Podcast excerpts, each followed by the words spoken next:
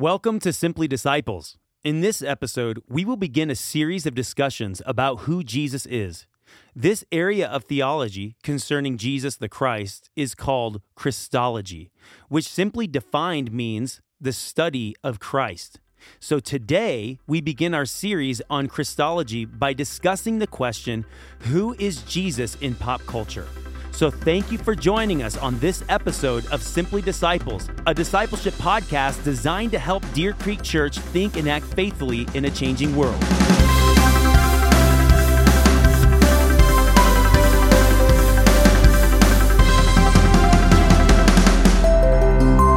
Jesus went on with his disciples to the villages of Caesarea Philippi. And on the way, he asked his disciples, Who do people say that I am? That question has been described as the most important question any person can consider and answer. In fact, it's a question every person has to answer in order to have a relationship with God. The response of the disciples to Jesus' question was very instructive. They say in Mark 8 28, some people say, Jesus, that you're John the Baptist. You're like him, a powerful teacher, just like Jesus. You know, John the Baptist attracted large crowds. He also, like Jesus, was not afraid to confront religious and political leaders. He spoke truth to power. That's what many thought about Jesus. He's a reflection of the great John the Baptist. Others were saying that Jesus was Elijah. Elijah was the promised forerunner of God's Messiah and Savior. Maybe that's who Jesus was. Still others said Jesus was one of the prophets, like one of the great prophets of old Jeremiah, Isaiah, Ezekiel, Daniel, Amos, Jonah, Haggai, Malachi.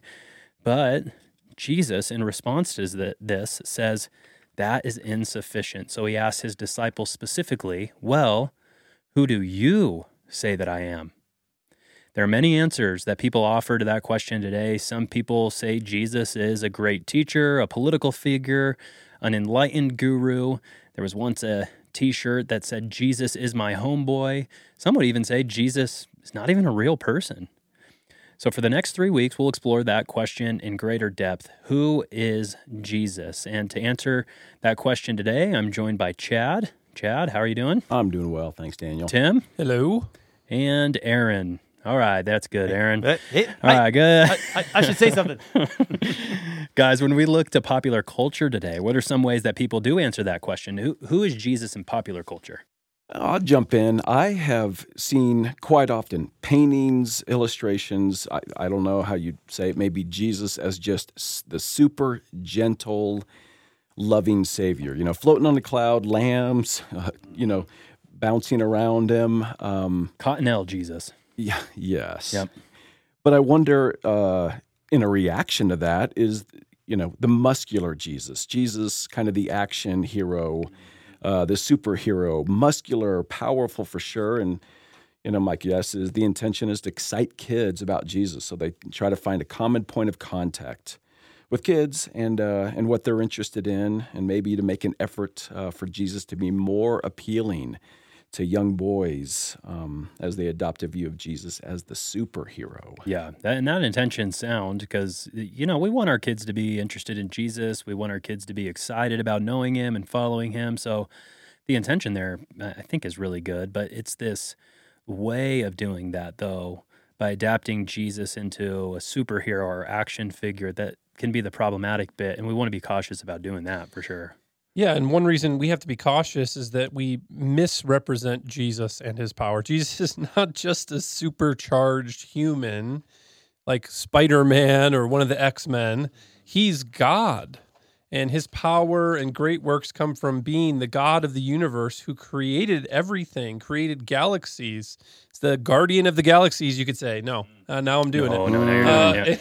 Yep. and and he has all the power in himself. So it, it's a misrepresentation to think of him as this strong superhero. Mhm. Well, this is why it's important that we talk about this because it, it is good to think about the way we portray Jesus and how the different ways we portray him can shape our view of him in, in, in unintended ways. So there is a difference in reading scripture, listening to a teaching, hearing and reflecting on a sermon, and reading a comic book, right? There's a big difference in how you engage with those things and what's conjured in your mind, right? Immediately when I read a comic book, uh, I think this is entertainment. This obviously isn't real. You can tell just by the the awesome, you know, animation in there. This is just a Mhm. flash in the pan type of reading. There's nothing wrong with comic books, right? But they are not the medium that God gave us to learn about Jesus. Jesus commands his, his disciples to teach, to preach, and to proclaim. So he reveals himself through scripture. And that is where you get an accurate picture of who he is. When we use other mediums to represent Jesus other than those things, we unintentionally take on the other associations with those mediums. So when I use a comic book format to portray Jesus, I'm not putting Jesus in the category of God or of Savior or more or in in direct contrast to comic book superheroes, uh, servant, Messiah, and then king or sacrificial lamb. You miss the fact that he's the creator, the redeemer. And what I do when I when I read Jesus in that way, what I'm doing is I'm placing him in the category of a Superman or the Flash or Wolverine and and unintentionally we communicate this isn't real. This is just a story meant to entertain us and excite us and keep our attention. So uh, I think it is good to think about the way we portray Jesus and the mediums we use to portray Jesus because those can be more or less helpful depending on the medium. Yeah. Uh, along those lines, portraying Jesus as superhero figure, we also run the risk of misrepresenting how Jesus uses his power. For instance, so I just want to read Philippians chapter 2, verses 3 through 8. And just as I read this, let's think about what does Jesus think of his own power, right? So, verse 3 do nothing from rivalry or conceit, but in humility count others more significant than yourselves. Let each of you look not only to your own interest, but also to the interest of others. Have this mind among yourselves, which is yours in Christ Jesus, who, though he was in the form of God, did not count equality with God a thing to be grasped, but made himself nothing, taking the form of a servant. Being born in the likeness of men, and being found in human form, he humbled himself by becoming obedient to the point of death, even death on the cross. So Jesus willingly laid aside all prerogative to power and glory and exaltation in this life, and he came as the scriptures say, a man of sorrows, not a man of superpowers. And we see this in the Gospel of Mark, Mark 10 45, uh, where uh, the quote, the Son of Man came. This is Jesus saying, The Son of Man came not to be served, but to serve, and to give his life as a ransom for many. And so, does Jesus conquer? Yes. Does Jesus have all power and authority? Yes. But he came in his first coming to lay that power and authority aside, to take the form of a servant, not a superhero, and to conquer by actually losing, losing his life, to demonstrate power by giving it away and being crucified. And that really uh, can be obscured when we portray Jesus in the same vein as, you know, Superman or Batman, or name your action figure. Well said. Well Yeah, said. so that those are a couple ways the the floating on a cloud, uh, holding lambs, Jesus, and the the muscular superpower Jesus uh, that Jesus is portrayed in pop culture. But what are some other ways that Jesus is portrayed? Uh, there was a book. It was published, uh, it was probably about 10, 15 years ago. It was by a man named Stephen Prothero. It was called American Jesus. And he makes the kind of study through how Jesus is portrayed in American culture. And he makes basically his thesis is Jesus has been lifted out of his first century context and he's been shaped by Americans to really fit into what we already believe and what we already assume. And some of the examples he gives is the Thomas Jefferson Jesus. You remember Thomas Jefferson was known for his Bible, where he basically cut out every part of Jesus that was supernatural. So Jesus wasn't resurrected. He didn't teach about sin. He wasn't really God and man in one person. He, he also talks about what is referred to as the manly Jesus. Jesus called men to man up and, you know, be all you can be, to fight for things that were right, to be a good husband. Oh yeah. Oh yeah, yeah that's right. There's a political activist Jesus, you know, who's the champion of whatever social. Ju- you were thinking about saying that. You were just like biting your tongue right as I said manly Jesus. Huh? But there's, you know, this, yeah, the social justice political activist Jesus is the champion of the sexual revolution. He's an advocate for women's rights. He's an advocate for family values or free market principles, you know, whatever your political persuasion. Then there's the, you know, cross religious Jesus, Jesus who has an interest in Hinduism and to make Jesus fit into that and turns him into more of an enlightened guru. So he, he walks through all those different caricatures that we have of Jesus in American culture.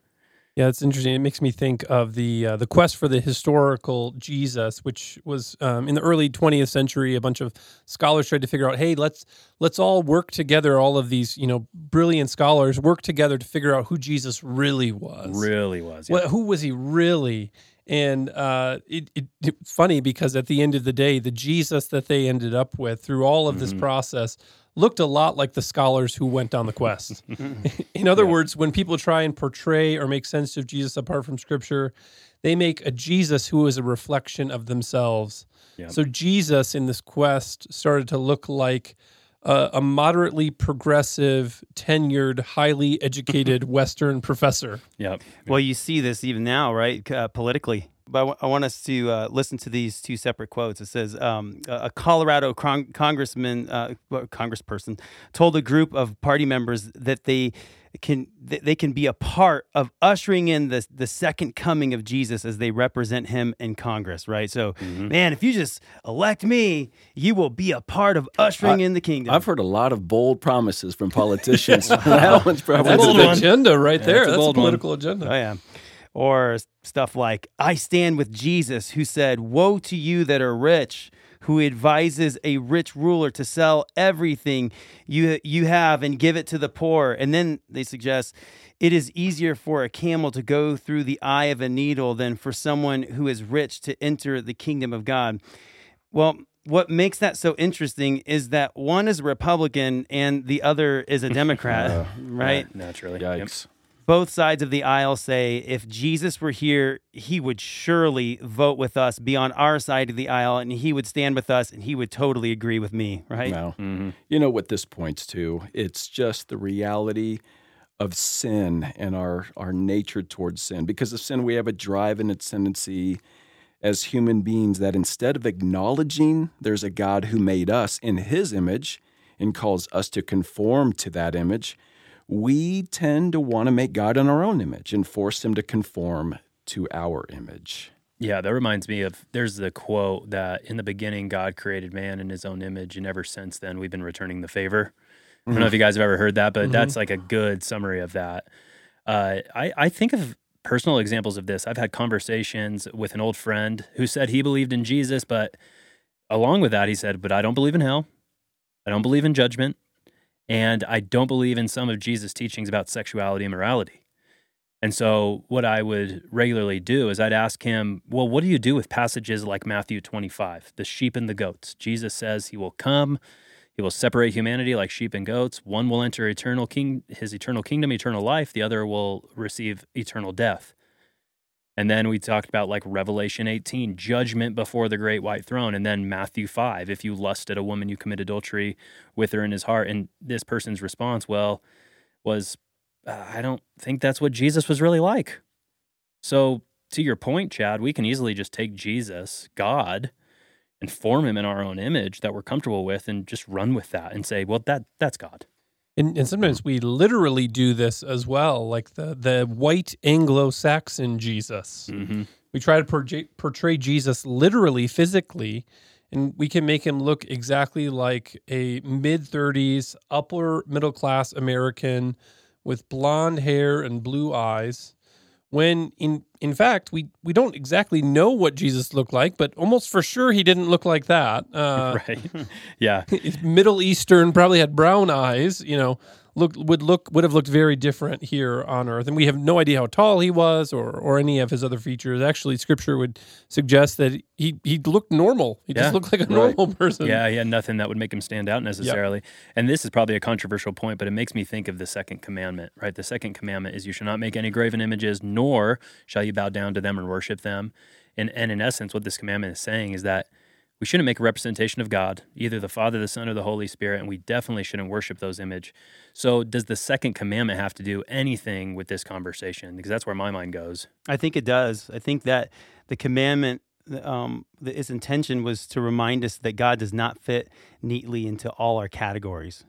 Because of sin, um, like we have mentioned, we have the tendency to shape God in our own image and make him look like us instead of the other way around. Yeah. When we represent him by pictures or try to make God through images, and I think that includes Jesus the Son, we can unintentionally represent something that isn't God at all and end up worshiping idols. Yeah, that it also should remind us the place uh, that we are supposed to look to understand God, worship Him is the Scripture, right? Scriptures give us the fullest, more most accurate portrayal of God. And, and here's the issue um, Jesus in the Scripture is fully God and fully man. But when we make an image of Jesus, we really can't represent him as God because God's invisible. So to make pictures of Jesus that you can only portray him as a man, well, um, he is also God, not just Mhm. a man. Yeah. And I think this is an important point because the second commandment makes makes two points. Don't make graven images and you shall not bow down to them and serve them. I think those two ideas are closely related to each other. So that when we do make images of God, our hearts are prone to worship those figures. So where the line is when you cross over from I'm just drawing a simple picture to I'm making something that has a temptation to be worshiped, where that line is, whenever you cross that, it's actually really hard to know where that line is. So, for instance, if I drew a stick figure on a piece of paper and showed it to you all, and then wrote Jesus over the top of it, and then burned that picture, Mhm. you all probably wouldn't think twice about that. You'd just be like, oh, that's interesting that he did that. Yeah. But if I took a crucifix and I smashed it, all of a sudden we start thinking, "Oh, that's really sacrilegious. That's that seems sinful." Yeah.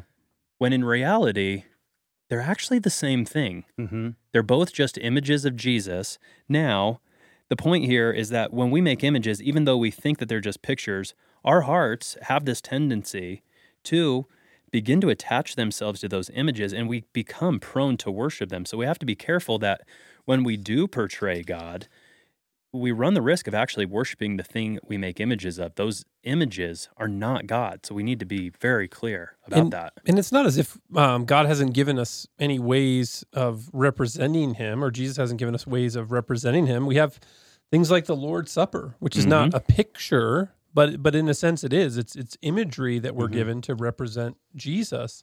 Uh, if you want to see Jesus, Jesus said, "Well, here's a." A God ordained image of me. This is my body. This is my blood. If you want to see me, touch me. If you want something tangible and visual, here it is bread and wine, bread in this cup. Do this in remembrance of me. Mm, This is what it comes down to, I think. God has given us two ways to think about him. He's given he's given us the scripture, the Bible, and he's given us the sacraments. These are the things God has given us to shape our understanding and view of what he is like. If we go outside of these things, we run the risk of actually creating versions of God or Jesus that are no Jesus or God at all. They are actually just gods made in our own image, unfortunately. But I did start to think here, because as I was uh, processing this earlier, uh, I started to think of the Jesus Storybook Bible actually. So Mm, I'm gonna, burn I'm gonna, it. Burn What- it. yeah, what about gonna- that? Wow. Yeah. Destroy it. I can hear I can hear children crying right Nobody. now. well, I don't think a single one of us in here would be that bombastic. But Daniel, I'm gonna punt this over to you here Again, and help us out. I think there's a spectrum, right? So we need to be wise that we're not communicating, hey, this is actually what Jesus was like, or this is a good representation of Jesus. We can we can use simple images for teaching purposes to our kids, but we just need to be cautious. Here's how I do this with my kids. We're reading the Jesus Storybook Bible. Jesus comes onto the scene. I point to the image and I say, Well, who is that? And my kids say, Oh, that's Jesus. And I say, Oh, yeah, but that's not what he really looked like, right? Oh, that's silly that they put that in there, huh? He doesn't really look like that. And then we move on, you know? And I think that's a healthy way of, we don't want to become so, uh, so dogmatic on these points where we're taking things that are very simple images like the stick figure and saying, oh, whoa, now you've broken the second commandment. I think that's going a little too far. So it is a spectrum, and we just need to be careful. Okay. I think that's the so, essence. So to be clear, we are not saying burn your Jesus Storybook Bible. No. No, Although Which I is did good burn because, mine. Yeah. because Aaron Aaron still uses his for morning devotions. That's right. So okay, so let's helpful. let's do takeaways. If we had to take anything away from this conversation, what would it be? And Tim, let's start with you. Yeah, I I would say we need to let scripture shape our view of who Jesus is, what he came to do, and what our response should be. And if we're going to represent Jesus, we should use those things that Jesus has given us like like the Lord's Supper. Yeah, and when and when we do go beyond that, we tend to obscure who Jesus really is. We, we make Jesus who ends up looking like us, believes like us, speaks like us, acts like us. And we also run this interesting risk too when we portray Jesus like in film and things like that. Again, just caution because film is meant to evoke certain emotions. It's we do run the risk of portraying Jesus in a way that when we go back to Scripture, we say, "Well, Jesus is kind of flat and boring here." Hmm. As opposed to, man, when he was in that movie, whoa, he Mhm. was so dynamic, Man, he and spoke he was. to me so much the way right. that yeah That's right. We run that risk. So yeah i think we also need to uh, redirect ourselves and dedicate ourselves to the jesus of scripture and uh, work to remove those images and portrayals and representations of god that shape that, that those things that are shaped by pop culture I think that's good. Uh, we're running out of time here, guys, so we're going to have to leave it at that. Thanks again. And thank you, Deer Creek, for listening to Simply Disciples, a discipleship podcast designed to help us all think and act faithfully in a changing world. Next week, we'll continue on this topic Who is Jesus? See you then.